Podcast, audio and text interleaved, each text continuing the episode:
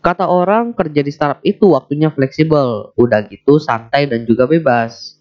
Tapi tunggu dulu, karena gue bakal bahas beberapa persepsi kerja di startup hanya di Opsiana Podcast episode ke-54 setelah opening berikut ini.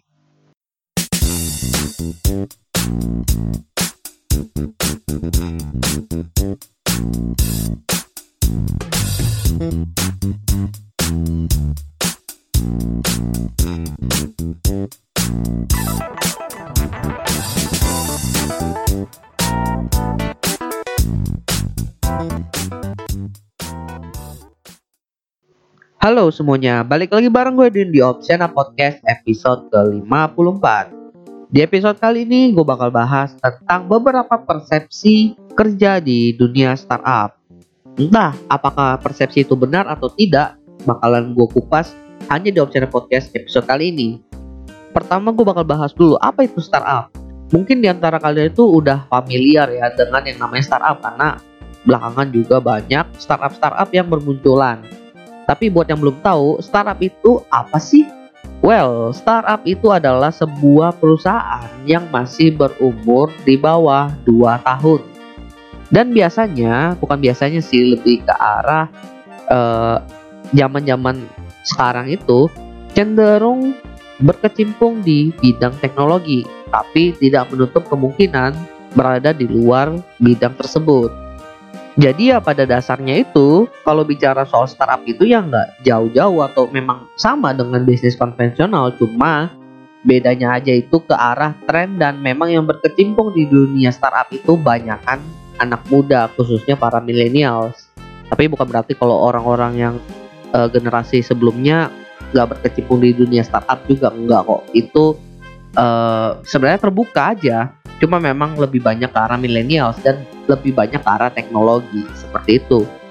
Kemudian, kalau bicara soal perkembangan startup di Indonesia, bisa dibilang perkembangan startup di Indonesia itu belakangan ini cukup cepat dan pesat. Penyebabnya ya udah jelas karena ekosistem dan juga fasilitas untuk perkembangan startup ini pun mulai dibangun dan juga banyak yang udah mulai mendukung.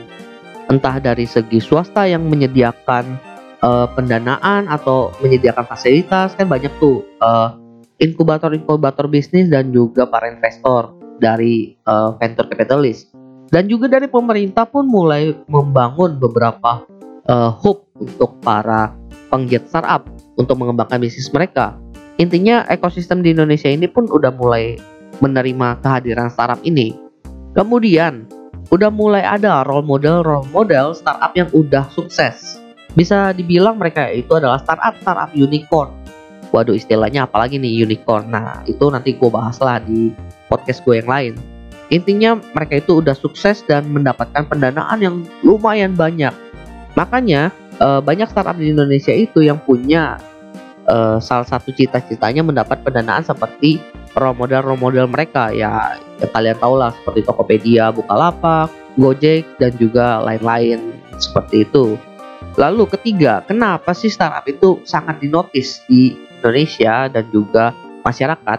Karena kemunculan startup ini benar-benar membawa perubahan yang cukup besar. Terlebih startup-startup ya yang bisa dibilang udah jadi role model itu yang udah mendapat pendanaan menjadi startup unicorn, mereka itu membawa dampak yang besar kepada masyarakat Indonesia. Banyak perubahan dari segi budaya dan juga segi manfaat termasuk uh, di bidang ekonomi, sosial dan masih banyak lagi terjadi banyak perubahan karena kemunculan startup ini. Banyak permasalahan sosial yang diselesaikan oleh startup-startup dan hal ini yang memberikan semacam stimulan kepada para anak muda untuk menyelesaikan masalah-masalah lain di masyarakat khususnya dengan membangun startup tersebut memberikan solusi yang bisa dibilang inovatif. Karena kehadiran startup ini sudah dinotis oleh masyarakat, sudah diketahui dan dipandang oleh masyarakat, kemudian ekosistemnya sudah mendukung dan memang kalau lu kerja di startup itu punya potensi menjadi perusahaan yang besar seperti role model-role model yang udah ada, akhirnya startup ini menjadi sebuah tren yang bisa dibilang cukup keren. Artinya kalau lu bisa buat startup, lu itu orangnya keren. Kalau lu kerja di startup, lu itu juga keren. Pokoknya yang berhubungan dengan startup itu bakalan keren. Pertanyaannya, apakah benar kerja di startup itu sekeren yang dibilang orang-orang? Kemudian gimana sih cara kerja di startup itu sebenarnya? mulai muncul banyak persepsi-persepsi tentang gimana sih dunia kerjanya para orang-orang yang kerja di startup. Belum lagi banyak nih orang-orang yang kerja di startup itu kan para millennials, mereka itu berkecimpung dengan sosial media.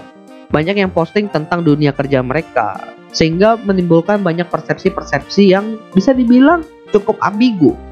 Lalu gue juga nyari banyak artikel tentang gimana sih persepsi orang kerja di startup itu dan banyak banget persepsi-persepsi yang muncul.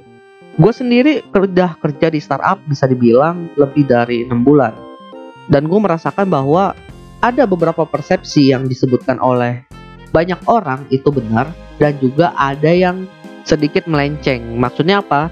Maksudnya nggak sepenuhnya salah, cuma karena penafsirannya itu aja yang lain sehingga maksudnya berbeda seperti itu.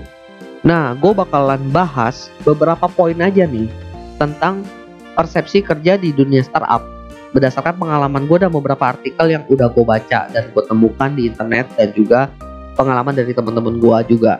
Persepsi pertama dari kerja di dunia startup adalah waktu kerja yang fleksibel. Poin pertama ini bisa dibilang poin yang paling sering disalah persepsikan oleh para generasi muda, terlebih millennials. Jadi maksudnya waktu kerja fleksibel itu seperti apa? Bukan kalian bebas masuk jam berapa, pulang jam berapa, kalian bebas masuknya berapa jam, enggak seperti itu. Pada dasarnya itu startup itu kan tetap adalah bisnis ya. Ada jam mulai kerja dan juga jam pulang kantor dan banyak startup yang udah menerapkan ini. Cuma memang di startup itu tidak menekankan secara keras kepada karyawannya atau para pekerjanya. Terlebih di awal-awal fase perdana dari startup itu berdiri.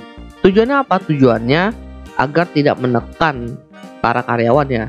Karena banyak ya eh, para owner itu cenderung takut di fase-fase awal kalau lu menekan karyawan lu, karyawan lu bakal kabur.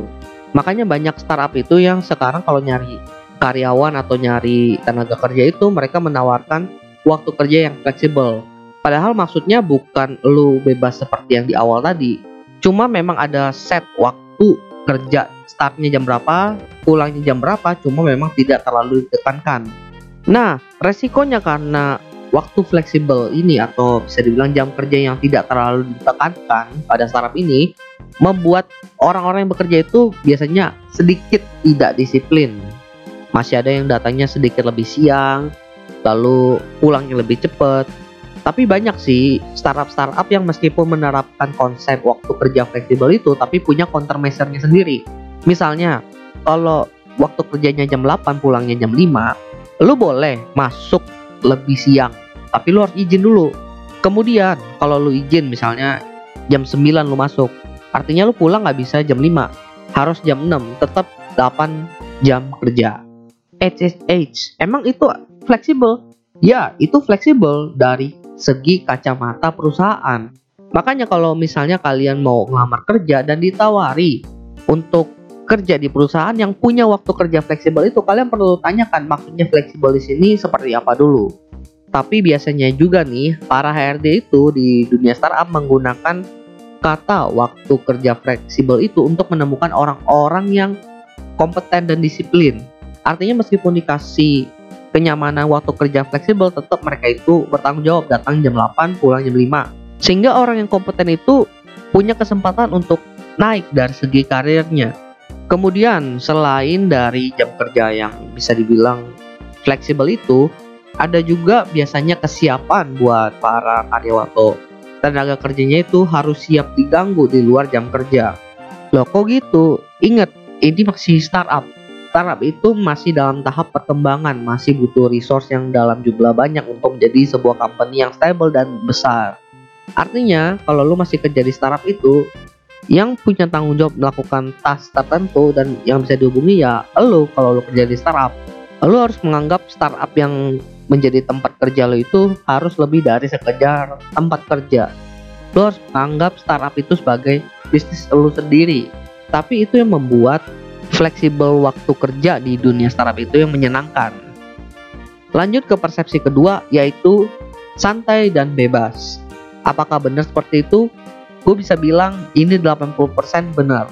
kok cuma 80% win karena yang benar itu adalah lu kerja di startup itu kulturnya itu adalah serius tapi santai artinya tetap ada deadline ada objektif ada task list ada banyak hal yang dari perusahaan konvensional itu tetap ada tapi dikerjakan tanpa tekanan yang setinggi perusahaan konvensional loh kok bisa seperti itu karena perbedaan startup dengan perusahaan konvensional itu adalah hierarki dari startup itu yang masih bisa dibilang pendek. Artinya karyawan itu cenderung bisa bertemu langsung dengan manajemen teratasnya atau bisa dibilang CEO-nya. Sehingga kalau dalam dunia startup itu kerjanya itu bisa lebih cepat karena apa-apa-apa langsung ketemu bos, langsung tok ambil keputusan. Sedangkan kalau di perusahaan konvensional itu, lu pengen melakukan sesuatu, lu itu harus ngobrol dulu ke atasan lu atasan lu ngobrol lagi ke atasannya atasannya ngobrol lagi ke atasannya ada hierarki yang bisa bilang cukup panjang sehingga pengambilan keputusan itu cenderung lebih lama sehingga ya ketika keputusannya tiba-tiba turun lu harus langsung ngerjain pekerjaannya. Lu langsung ditekan oleh atasan lu untuk mengerjakan tas tersebut. Karena ya ketika keputusannya turun biasanya udah deket-deket deadline atau memang sisa waktu mengerjakannya itu lebih sedikit ketimbang kalau di startup langsung tok keputusan langsung lo kerjain. Jangka waktu ke deadline-nya masih bisa dibilang lumayan jauh lalu bebas. Bebas di sini itu maksudnya bebas yang bertanggung jawab. Lu bisa bebas kerja di mana aja. Maksudnya apa nih? Maksudnya lu disediakan sebuah meja kerja. Biasanya ada beberapa startup yang seperti itu. Tapi lu nggak diharuskan untuk bekerja fokus di meja itu aja. Lu bisa kerja di ruang meeting lu bisa kerja di mana lu bisa kerja di mana. Ya penting masih dalam sekitaran kantor tersebut di kantor gue pun seperti itu.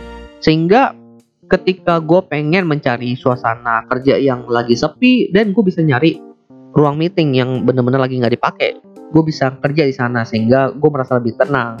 Ketika gue pengen lagi ngobrol sama teman-teman gue ajak ngumpul di ruang mana buat ngumpul bareng lalu sambil ngobrol ngerjain sambil makan mungkin nyemil nyemil seperti itu. Lalu bebas yang lain apa? Bebasnya itu lu nggak harus kerja 100% dari jam 8 sampai jam 5 sebenarnya bisa dibilang karena ini masih ada bawahnya santai artinya kalau lu lagi butuh hiburan carilah hiburannya entah lu mau nonton YouTube kayak lu mau nyanyi-nyanyi dulu kayak lu mau main dulu kayak bebas yang penting apa? Yang penting pekerjaan lu itu selesai sampai sebelum deadline atau minimal deadline lah seperti itu. Kemudian persepsi ketiga dari kerja di dunia startup itu adalah lu bakalan punya lebih banyak temen dekat kalau lu kerja di startup atau bisa dibilang lu lebih dekat dengan kolega kerja lu. Gue bisa bilang ini ya. Karena apa? Karena startup itu biasa dimulai dengan sekelompok orang yang dalam jumlah tidak banyak sehingga lu bisa tahu nih si A kerjanya apa, si B kerjanya apa meskipun job desknya berbeda. Meskipun job desknya berbeda tapi ada konektivitas antara pekerjaan lu dengan pekerjaan si A sehingga lu itu berusaha bekerja untuk mendukung si kerjanya A. Misalnya seperti itu. Lalu gimana nih gue bisa tahu apa yang dibutuhkan oleh si A? Lu bisa ngajak dia ngobrol. Artinya lu bisa langsung tahu apa yang dibutuhkan oleh teman-teman kerja lu dengan cara ngobrol langsung dengan teman kerja lu. Artinya di sini apa? Artinya sekat antar divisi itu tidak tebal seperti di perusahaan konvensional. Sedangkan kalau di perusahaan konvensional itu sekat antar divisi itu bisa dibilang cukup tebal. Dan kalau lu pengen tahu apa yang dibutuhkan oleh divisi si A, lu perlu ngobrol dulu ke atasan lu. Nanti atasan lu itu yang ngobrol dengan atasan dari divisi yang lain sehingga tidak ada kontak langsung. Intinya di sini adalah semakin besar orang-orang yang berada di perusahaan lu, akan semakin sulit juga lu bisa berinteraksi dengan semua orang. Sehingga kedekatan lu dengan orang-orang tersebut pun bisa berbeda-beda. Sedangkan kalau lu berada di grup kecil, lu akan lebih mudah membagi tenaga lu untuk berinteraksi dengan orang-orang yang ada di anggota tim lu sehingga kedekatan antar orang-orang di perusahaan lu atau di startup lu dan di tim lu semakin erat karena lu nggak perlu fokus ke banyak hal atau banyak orang seperti itu Oke, gua rasa itu aja sih yang pengen gue bahas di Opsiana Podcast episode ke-54 kali ini. Semoga bermanfaat. Mungkin masih banyak beberapa poin yang belum gue bahas karena gue pengen membahas ini secara detail untuk tiga poin ini aja. Apabila kalian ada poin-poin yang lain bisa kalian komen atau kalian DM aja langsung ke Instagram Opsiana di @opsiana_media dan nantikan info-info menarik dari Opsiana Podcast hanya di Instagram Opsiana Media. Well, jadi opsi ada di tangan kalian. Bekerja di startup memang menjadi tren yang cukup keren di era sekarang ini. Tapi bukan berarti kita harus memandang kerja di startup itu sekeren dari persepsi-persepsi yang diucapkan oleh orang lain. Karena balik lagi, startup itu adalah sebuah bisnis dan juga sebuah perusahaan. Pasti ada pro dan kontra bekerja di dunia startup dibandingkan konvensional. Oleh karena itu, terbukalah terhadap masukan-masukan yang ada sehingga tidak membuat persepsi ambigu terhadap dunia startup ini.